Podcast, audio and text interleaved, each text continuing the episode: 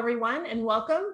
My name is Jean Gallagher, financial advisor, founder of Seaside Solutions, and founder of Discover Rising Tides. Welcome to show number 32 Discover Rising Tides How the Outside Makes the Inside Better, where we explore the importance of the outdoors and maintaining life balance. And then through this series, we will be talking with women business owners to understand their journey.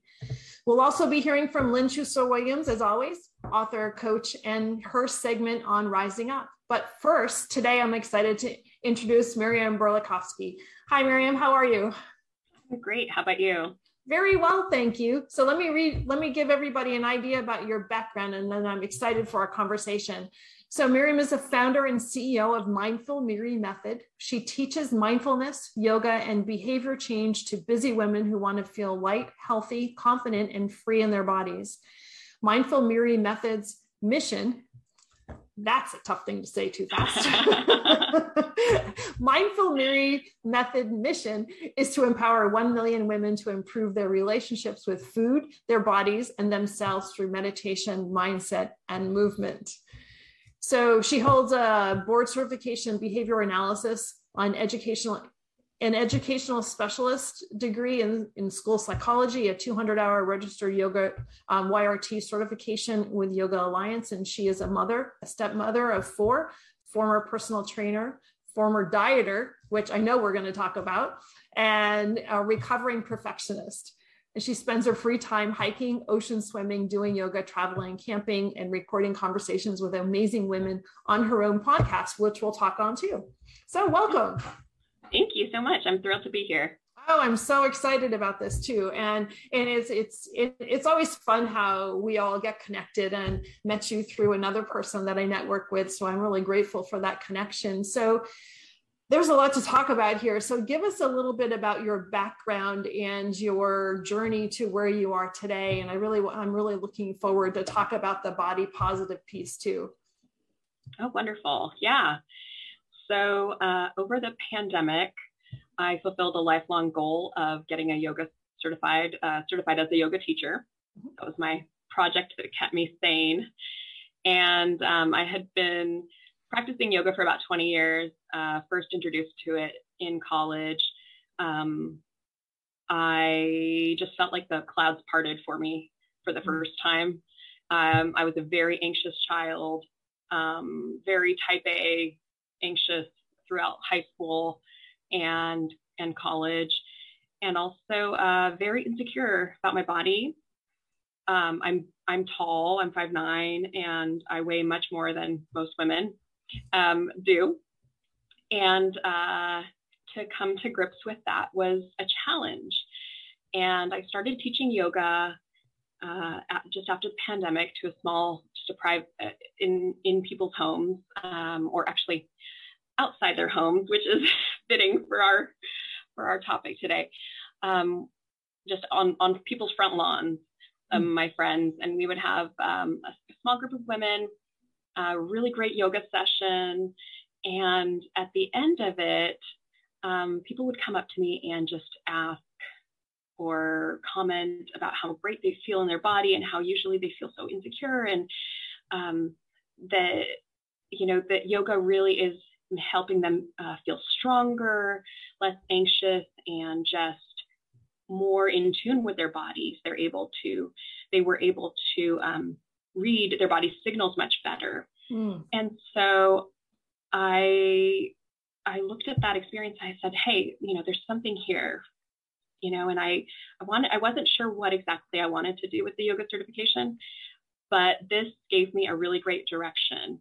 And I started looking at the research uh, about around yoga and body positivity and eating disorders, and it's very, very promising. Mm. And so I basically I pushed it away for a long time because I said, who am I as a, you know, former dieter, former lots of things to um, be the leader in teaching others. But someone said to me, you know, if you can teach the solution to your own biggest challenge, mm. then you have arrived in the world. And I thought, oh, that's it. I could do that. How true that is, though. Really you know learning how to self manage and work through the challenges that you come across is such a great way to learn. And i don't know about you but i know that when i teach whether i'm teaching financial concepts or whatever i'm teaching or talking to somebody about the more i teach on something the more that i personally learn. And i actually think that i might get more out of it than the person i'm talking to. Does that ever happen to you? Absolutely. And in the you know i'm in education and in the school system if you can if we can have students teach each other, mm-hmm. they have a much deeper um, sense of the knowledge and, and concepts if they're able to actually teach somebody else. Mm-hmm. Yeah, yeah, I think so too. Now, I, I've been practicing yoga for probably more, than a little bit more than 15 years, and um, and it is an important component to, to for me as well, and my uh, everything, right? Uh, learning to breathe. And, um, but you know what's kind of interesting, and I'd like to just touch on this, and I don't know whether you found this um, in it, is the influence that that our society has brought on to the yogic practice, right? Because it is, it can be, it can be so not what it's supposed to be right? The asana becomes really a performance place. And there's this lack of body positivity environment that can happen in in that in a in a yoga practice too did you have you found that absolutely uh, there were times where i did not want to go to a certain yoga studio or a certain class mm-hmm. because the bodies were so unlike mine. And I felt um, just other, mm. different. And I wanted to blend in. I want, you know, we have a deep sense of belonging as humans, we, a need for belonging. And I wanted to fit in. Um, I ended up probably most of the time I ended up going anyway because I like to just face my fears and do it anyway. But it, there was definitely a lack of comfort and safety in in the beginning. Mm. I like how you you put that. You felt other. Yeah, and because it, it, there are times where I felt that too. I've you know I've practiced in many different studios and lots of different places, and even you know picking up a class if I'm traveling or something. And sometimes the studio feels very superficial which it's not supposed to be. And then and then other places just feel more grounded. And it doesn't matter what you wore to class. Right right. Yeah, right? So absolutely. you don't need to make a fashion statement because that's not what you're there for. And i'm fortunate that the studio that i practice in right now is it's actually a combination of male and female. Sometimes almost 50 50 which is not is not always usual. And, but it honestly doesn't matter what you are or who you mm-hmm. are or your size. But that's, that's really, um, it can be a reflection of the teachers too, I think. Absolutely. They, whatever they're, they're putting out energetically can resonate with everybody or not at all. Mm-hmm. And so you have to be very cognizant as a teacher of what you're bringing in, your emotional baggage, your mm. thoughts and beliefs coming into the studio or the lawn or wherever you're teaching. Yeah, and I and I, I think that that's really an important. I, it's an important thought for anybody that's that's in any sort of an instructional position whether it's coaching or yoga or whatever it is and i like that you put that in a great way that there you can't show up with your baggage you have right. to leave that at the door and, and let and let the space allow for the energy that's going to be presented absolutely yeah mm. we're, we're there to create structure to be guides to be helpful and if we're not holding the right kind of space for mm-hmm. um, for positivity and acceptance and things that should be valued in a yoga studio, then um, the top down, the yoga class is going to fall apart. Mm-hmm. Yeah, I agree. I agree very much. And so let's talk a little bit about the the the body positive part and yeah. and what how did that how did how did your realization come about for you because i if you don't mind sharing because sure. i think that your story will re- resonate with other people as well and for some it's it, mm-hmm. if people can hear how one is dealt with or how felt through the process it's always helpful to go oh i'm not alone exactly and that's my goal too is to make women feel less alone in their own struggle mm-hmm. um yeah, so I began, I guess, what you might call a weight loss journey when I was eight, you know, second grade. And I saw a Slim Fast commercial and I asked my mom if I could go on a diet. And I remember my mom, my mom had a friend over and they laughed at me, uh, which I might have, I might do that to my child too, because it seems so preposterous at eight years old to go on a slim fast diet. But that was very much media influence mm-hmm. on on what was what we were supposed to do as women.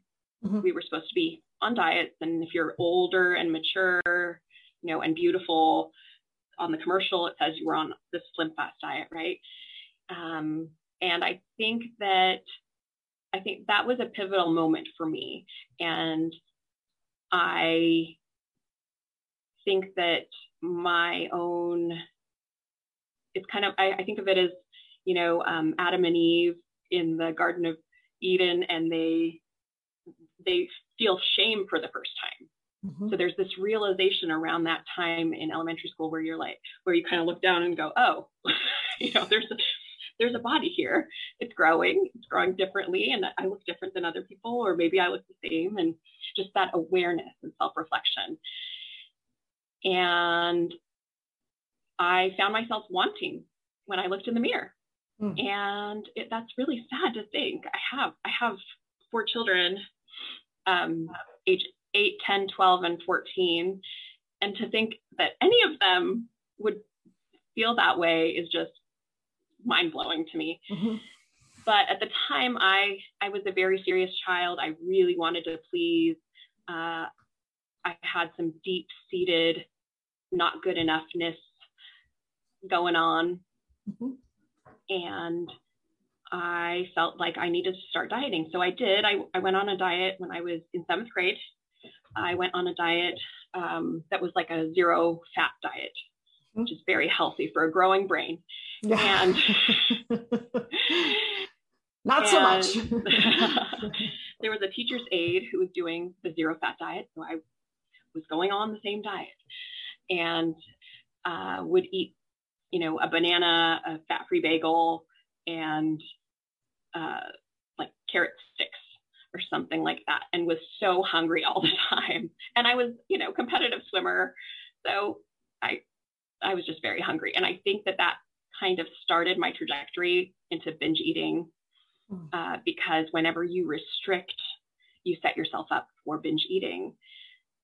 And the studies have shown, regardless of you know gender, uh, previous background, um, beliefs, if you restrict caloric intake, you have these behaviors that come out that mm. you feel like you're crazy and you have to eat because we are biologically programmed to want that. And so it's very difficult within diet culture to make those changes because they set it, we're basically setting ourselves up for failure.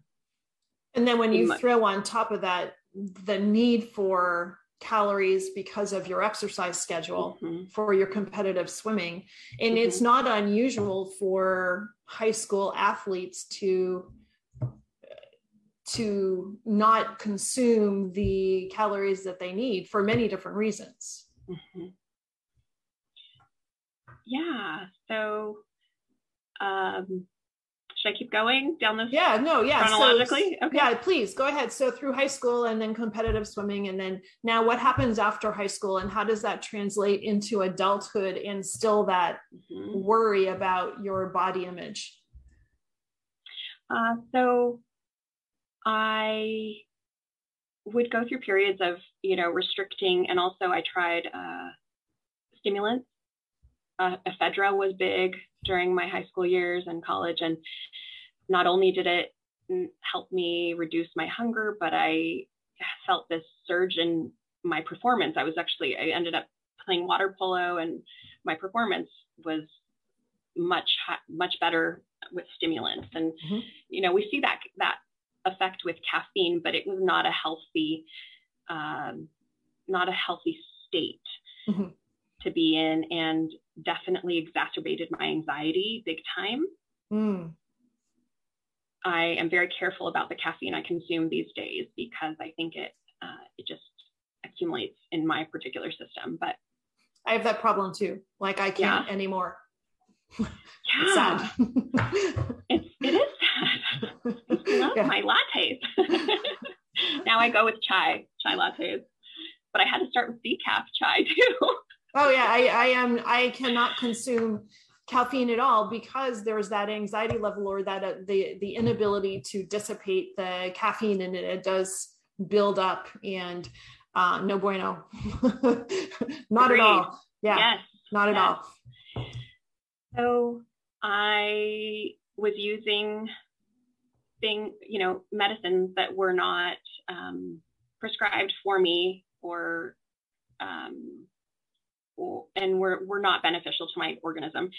And um, not only did I feel more anxious, but then that led to overeating as a mm-hmm. coping strategy and just the constant social comparison um, that I engaged in was really just negative for me. Mm. I did a lot of negative self talk just based on social comparison. I went to a they call it like the beautiful school, UC Santa Barbara. Mm-hmm. And they, everyone, it seemed, seemed like all the women were tall and thin and blonde and beautiful. And they all played volleyball. And uh, I did not measure up. Or you know, that was the dialogue that was going in, in my head. I did not measure up. I was not good enough. I have to keep keep running my five miles a day and eat you know, small portions and be very careful. So I, I lost 30 pounds my freshman year. Wow. Uh, so and, that freshman 15 doubled in the wrong direction. I was very strict and it was somewhat, um, it was a little easier because it was a dorm cafeteria. And so that the food was out of reach for certain hours of the day. But I was still on stimulants I was still constantly sucking my stomach in and just living a life that I that was not fulfilling at all because I was constantly looking at others for approval and validation and not within. Mm-hmm. And so yoga was part of what brought me out of my head mm. and uh, I, ironically enough, back into my body, mm-hmm. which is what I was fighting with so much. And that, with you know some therapy, uh, I had a few other forays into Weight Watchers and keto and calorie counting and Noom and something called Zoe. And you know, I just kept I I the perfectionist in me told me that it was my fault that I continued to struggle and it was not diet culture setting me up to fail, which it really is. Mm-hmm. It's not sustainable. Um, and really, when once I released control and allowed my body to speak to me through hunger and satiety, and mm-hmm. actually honored those signals, that's when the craving stopped, the binging stopped. I actually preferred healthy foods and I was so scared to let go of that those reins. Mm. I was so scared, but the minute I dropped the reins was the minute that everything changed for me. Mm. once yeah. you gave yourself permission. Mm-hmm. And so now when I'm coaching women, I I try to help them release that control and really focus on intuitive eating and being mindful about what they do and how they're living and get the focus away from do I fit into this size and am I, oh, I was so good or I was so bad with my eating habits, but really, what does your body need today? And getting to a place where you can actually trust your body signals and rely on them to feel really good all the mm-hmm. time. So when you look at your body now, do you see yourself differently? I do. And yeah. how how did you teach yourself to do that? I love how you said that with a big smile on your face too. I do. Yeah. I do. Uh, a great question. I think part of it definitely is reconnecting with my body mm-hmm. and looking at it from a functional perspective in terms of what I'm able to do with it. It has carried me thousands of miles. You know, these feet have carried me thousands of miles. These arms have swam, you know, a million laps. And the this body carried a baby and delivered a baby and uh, carried two babies, one on each arm, you know, focusing on those things and really healing my my own trauma. Mm-hmm. Um, I have some adverse childhood experiences in my past, and uh, healing that, and thereby healing my body mind disconnection has changed everything for me. Mm-hmm. And now I just, and most recently, I did a boudoir session with uh, one of my favorite photographers. And that was unreal. I mean, women everywhere must do this. empowering, right? It's so empowering, amazingly empowering. And I just felt like a goddess and a powerhouse and everything Beyonce and J Lo all rolled into one. And you know, it was it was awesome.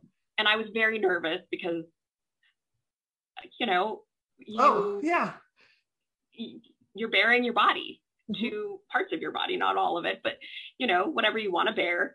Uh, but I, yeah, I felt completely at ease with my photographer, Melissa Melissa Guerra, who is on my podcast as well, and she did a phenomenal job of just putting me at ease and being my biggest cheerleader. And I just walked away from that experience with my shoulders back and my you know, hips swinging. And I just felt like, like a goddess. It was amazing. That's phenomenal. That's really, that's really incredible. And, and, and brave. Thanks. Brave, brave to show, to show a vulnerable piece of you someplace, right? Not that you're going to show it someplace, but you know, to expose yourself to that to everything that goes into letting go. Yes. Hmm. And so, you know, you're talking about your your challenges as a as a young girl, but that was really before social media came into play. Yes. And so here you are in the school system as a school psychologist, correct? Yes. And you can see the how do you how is social media really influencing young girls or teenagers now and and is that anything that we can rein in or how do we combat that it's a it's a very different world mm. and i try to rein in my thought process around it because when it was my generation, it was, oh, TV's ruining your brain. And you know, before that, it was radio was ruining your brain or, you know, so I, and I'm very tech, I'm a technophile. So I, you know, love uh, is that the right word for it? Mm-hmm. Regardless, um, but I enjoy technology, and it the it can be used for good. Mm-hmm. That's that's the big point that I'd like to bring home. I think that we can really use it for good, but there is the possibility and potential for too much social comparison, right? right. And shaming. Yes, yes. Either self shaming or shaming mm-hmm. of others based upon looks or anything. Um, anything. Absolutely. And so rather than, you know, my generation, I could go home and I had sort of a refuge. This generation, they come home and they're still on their phones mm-hmm. unless it, somebody puts on screen time or takes their phone away.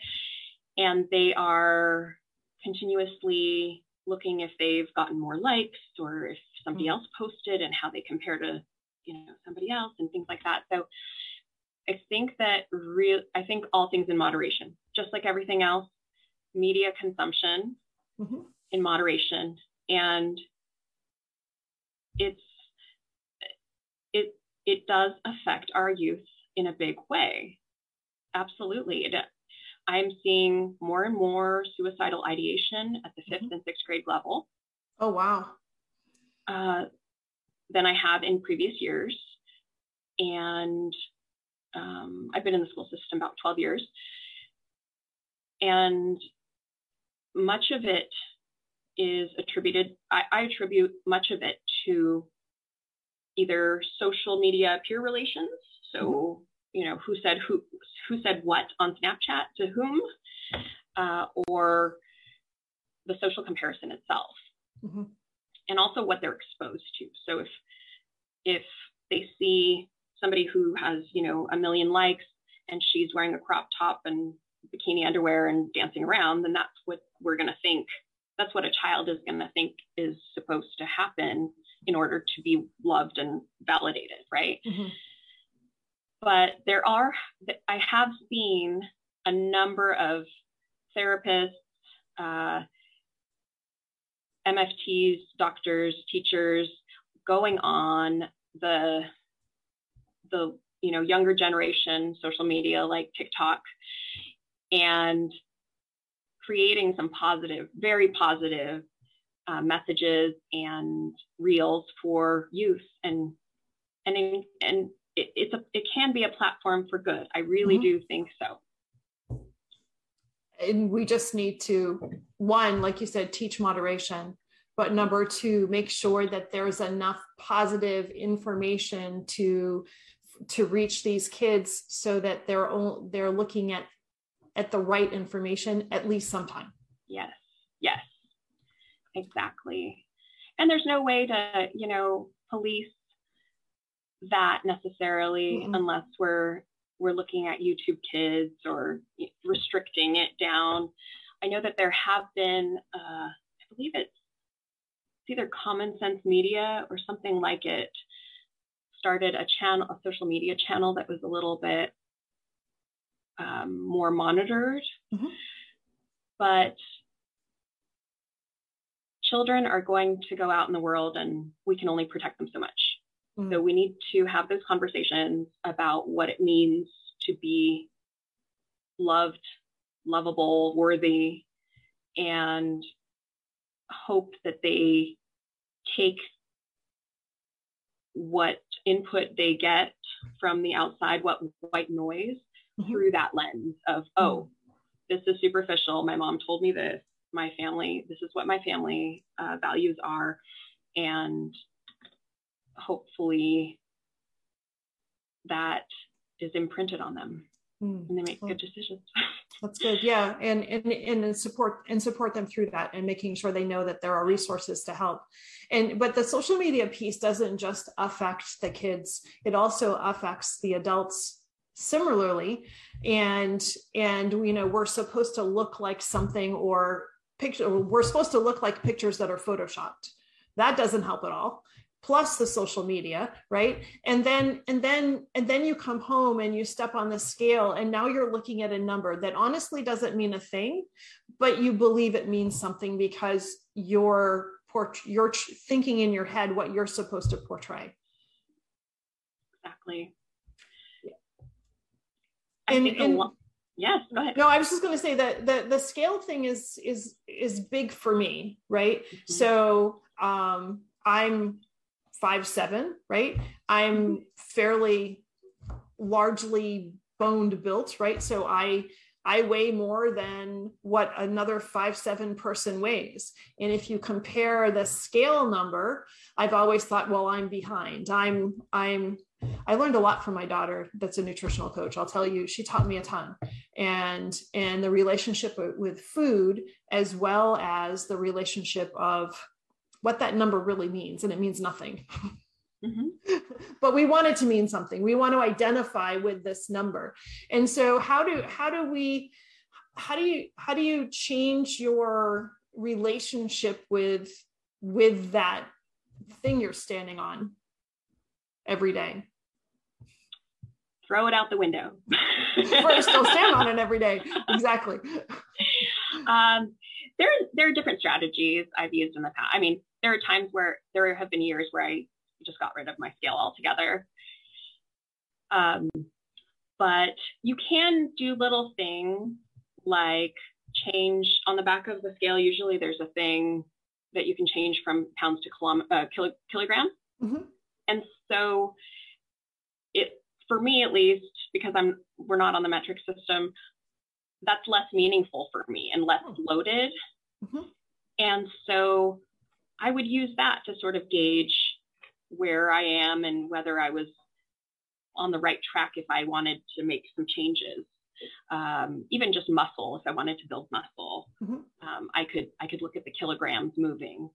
And uh, recently, I had a body scan for a new a new gym that I went I started to go to called Nine Round, the circuit training gym, and uh, they had a really cool scanner, and it's I mean, I had been scanned with those electric things that you hold out in front of you back when I, I worked at 24 Hour Fitness, um, you know, 20 years ago, mm-hmm. and they were very unreliable, not very valid, and just made you feel like crap.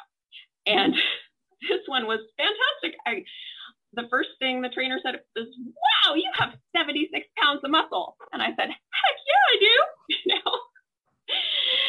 And it was it was a different experience. So I've done the uh, body scan as well, and it does make a difference because you're looking at the number with a different relationship. But you can also look at it and say, well, I don't have as much muscle as I would like to. So now I need to build the muscle. But once muscle weight may, weighs more than fat, so now you're you're understanding the relationship between the food that you're consuming to do this thing to build more muscle right mm-hmm. and then yes the number will go up but it doesn't matter because you're becoming stronger yes yeah it, you know it can be difficult to wrap your head around weighing being comfortable at a certain weight mm-hmm. and after society has bombarded you with the BMI or everybody needs to be a size zero and 120 pounds, those kinds of things. I will never be 120 pounds. I could Not be, me either. You know, my bones are 120, you know, and my I bones think, are related to your bones. and we're just meant to be all different. Mm-hmm. And I look at I, it, it, it's never been more telling than when I looked at when I look at my stepchildren and my child, my son, mm-hmm. they are remarkably different. And you know, my my child is built like muscular, big bones. He is definitely not overweight, but he is, I mean, he's 102 pounds at nine years old, but he's also like five three. Wow. You know, yeah and and whereas my stepchildren are built much slighter mm-hmm. and they even even our 14 year old probably does not weigh 100 pounds uh, very slight and just looking even on their sil- silhouettes we're, we're just meant to be different genetically we're built differently you know, you would never, uh, not to compare us to dogs, but I do love dogs. Um, you know, it, you would never tell St. Bernard that he has to look like a Chihuahua. Right. right? We're, we're all just built differently. And there's some beauty to being built differently. We either acclimated to our environment mm-hmm. or to survive in a certain genetic pool or whatever. But there are advantages to every body type, and we really have to be embracing that more. And I am seeing a lot, I, I am seeing an uptick in the diversity of bodies that I'm seeing in, in the clothing industry mm-hmm. and among the models. And I'm I'm excited for what the future holds in that arena. I think so too, because a lot of the companies are realizing that there are plus size people that have outdoor activity needs, but there, but before the clothing industry wasn't even providing anything worth, uh, for them. And so now you're seeing companies that are recognizing that, that yes, there are plus size people that, that hike or that swim or that do other activities and it's an industry that that needs to be tapped because there's a need there to be respected as well absolutely so when you're sitting with a client or what's the journey like for your client working relationship? So i do um, i work virtually and we do an initial consultation and intake. And then i have a course set up on an app called the Mindful Miri app, um, where they are led through a series of exercises in mindfulness, cognitive behavioral intervention, which means think about thinking and how mm-hmm. our thoughts influence our behavior and our feelings. And then we also change our behavior. Mm-hmm. And um, some positive psychology and yoga practices and we put it all together into, uh, you know, a, between six and 12 weeks, depending on the client's needs. I kind of tailor that, tailor it. But they go through that process and I provide weekly coaching and the results have been astounding. I mean, in, increases in body satisfaction by 60% wow. um, on average. I have uh, women who, so I, I, give them a pre and a post test. Mm-hmm. And we look at things like um, I feel healthy, um, my family thinks I'm healthy, I uh, am in tune with my hunger, I honor my body's signals, um, I love what my body can do for me. And they answer questions or they, they indicate their agreement on a scale from one to 10 with each statement before and after. And the results have just been phenomenal in, mm. in their body reconnection, in their gratitude for their body and appreciation, in how they talk about themselves, how they respond to weight loss conversations among friends, Mm. And they've even had to, you know, change social groups because some of the social influences that they had were so just into the diet culture. You know, you hate to to break up friendships, but but you, if it doesn't if you're you. moving, if it's not serving you and hmm. you are moving forward and other people are not, you need to find people that share the common language, beliefs, mm-hmm. and upward spiral that you are seeking right love the fact that you give them some way to measure the the change because it's not just because sometimes when you're doing this or you're going through a coaching situation over a course of time you might not remember how you truly felt. Yes. In the beginning. And that's really important to remember how you felt here so that when you're here you can have a relationship with with those things.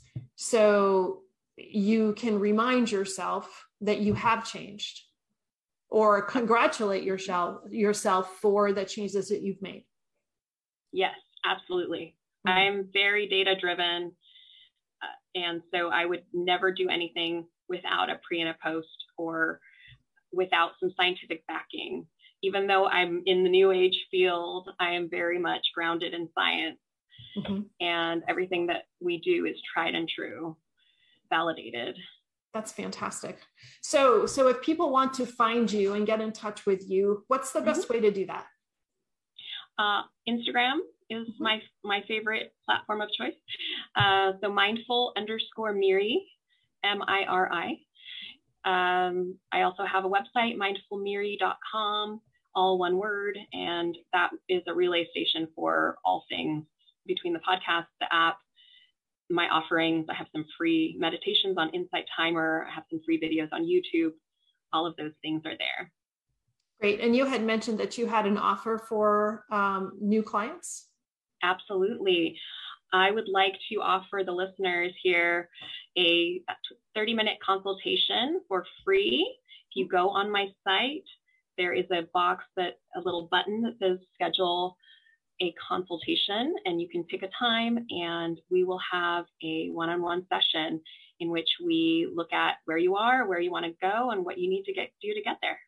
Oh, that's fantastic. No dieting required. and so the site again is Mindful Miri. So it's M-I-N-D-F-U-L, pardon me, M-I-R-I dot com. That's fantastic. Thank you. Thank you so much for spending the spending some time with us today and talking talking about yourself too and and sharing your journey because I think that that's really impactful um, in in really the foundation of how, how you help others. Wonderful. Thank you so, so much for having me. It's been a pleasure. Oh, wait, wait, wait, wait. We have to talk about your podcast. I know, I almost forgot. So, yes, so okay. give your podcast a shout out too. Oh, Mindful Miri podcast you can uh, reach it on my site mm-hmm. or it's available on every, you know, Apple, Spotify, all, all the channels. Beautiful, beautiful. So check it out. So check out her podcast as well. So thank you so much, Miriam, for being with me today. I've Absolutely. so much enjoyed the conversation. I can't wait to host you on my podcast. I know. I'm looking forward to it too. We're gonna switch the switch the gears, and awesome. and you're in charge. I look forward to it. Alrighty, thank you very much. Thank you.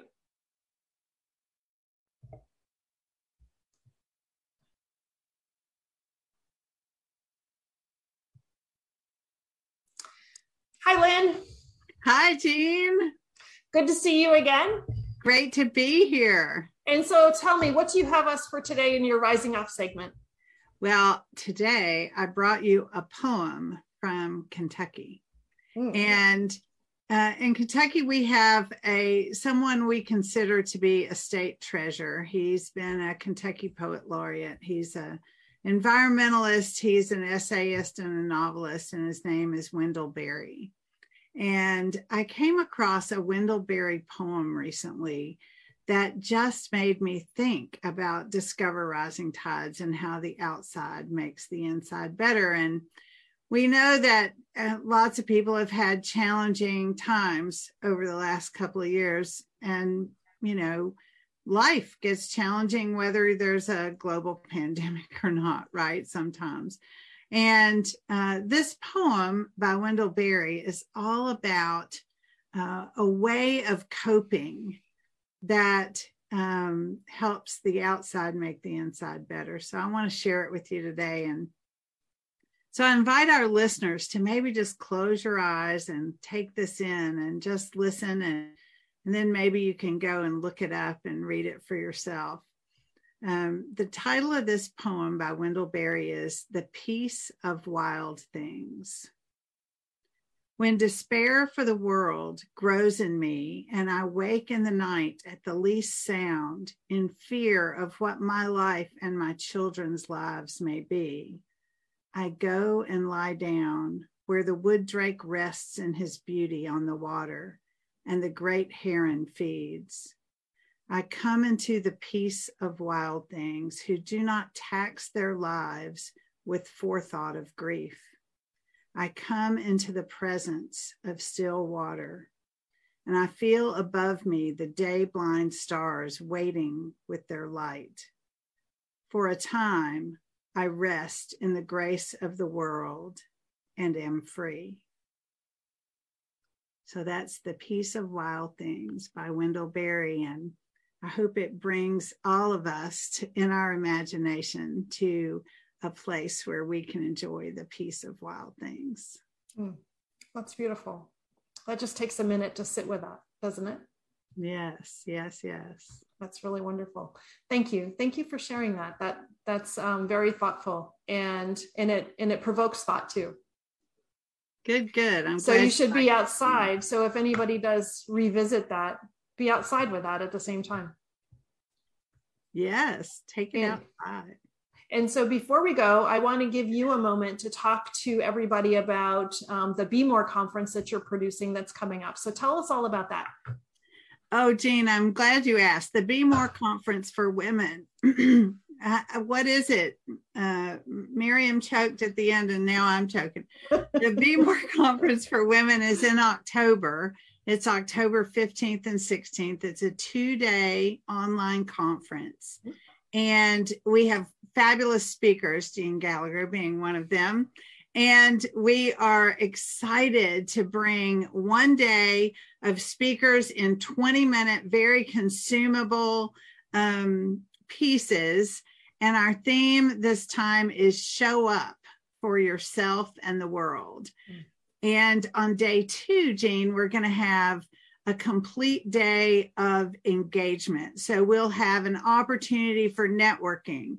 We're going to learn about and practice masterminding, and we're going to learn about and practice collaboration. Mm-hmm. So, people have an opportunity on day two to come away with fantastic new connections, new ideas, support, and maybe even a new collaboration in their business. It's going to be a lot of fun. You can get a ticket for $27 that includes the recordings, and it's at bemoreconference.com. So you don't have to be an entrepreneur or a business owner. You just have to be curious. Yes. And uh, we have a, a community that engages in diversity and inclusion as a core value. And this is a conference for women, but it's a conference for all women. So we hope everybody will come and enjoy. Thank you. I'm looking forward to it. And um, I can't wait. It's because it's always fun, even though I'm speaking, I learned so much from the other speakers, and it's just fun to to listen to the interaction and having that second day for everybody, the speakers as well as the participants to interact with each other is going to be really the highlight, I think. I think so too. I'm excited. Yeah, that's great. Thanks so, for asking. Yeah. So thanks, and and uh, so thanks for everybody for listening. And and just one other thought before we go. Today's show was sponsored by my financial services. So, so oh boy, my financial services company, Seaside Solutions, and as a business owner, it's easy to be pulled in many different directions, and often taking care of yourself plummets to the bottom of the list. For me, I find myself outside to reground. My time outdoors helps me manage my day more effectively and to be present for clients. Through this, Discover Rising Tides was born. At Seaside Solutions, we truly believe that education is the foundation of financial wellness. Our primary focus is to provide guidance that is designed to help you achieve your long term financial goals and visions. Working within a plan allows space for doing more things that you love, like being outside to make the inside better. If I can help you create or realign your plan, or if you'd like to be added to my weekly newsletter, please let me know. And your referral means the big, big, beautiful world to me. So if I can help, please let me know. And thank you so much for listening, and I'll see you next time.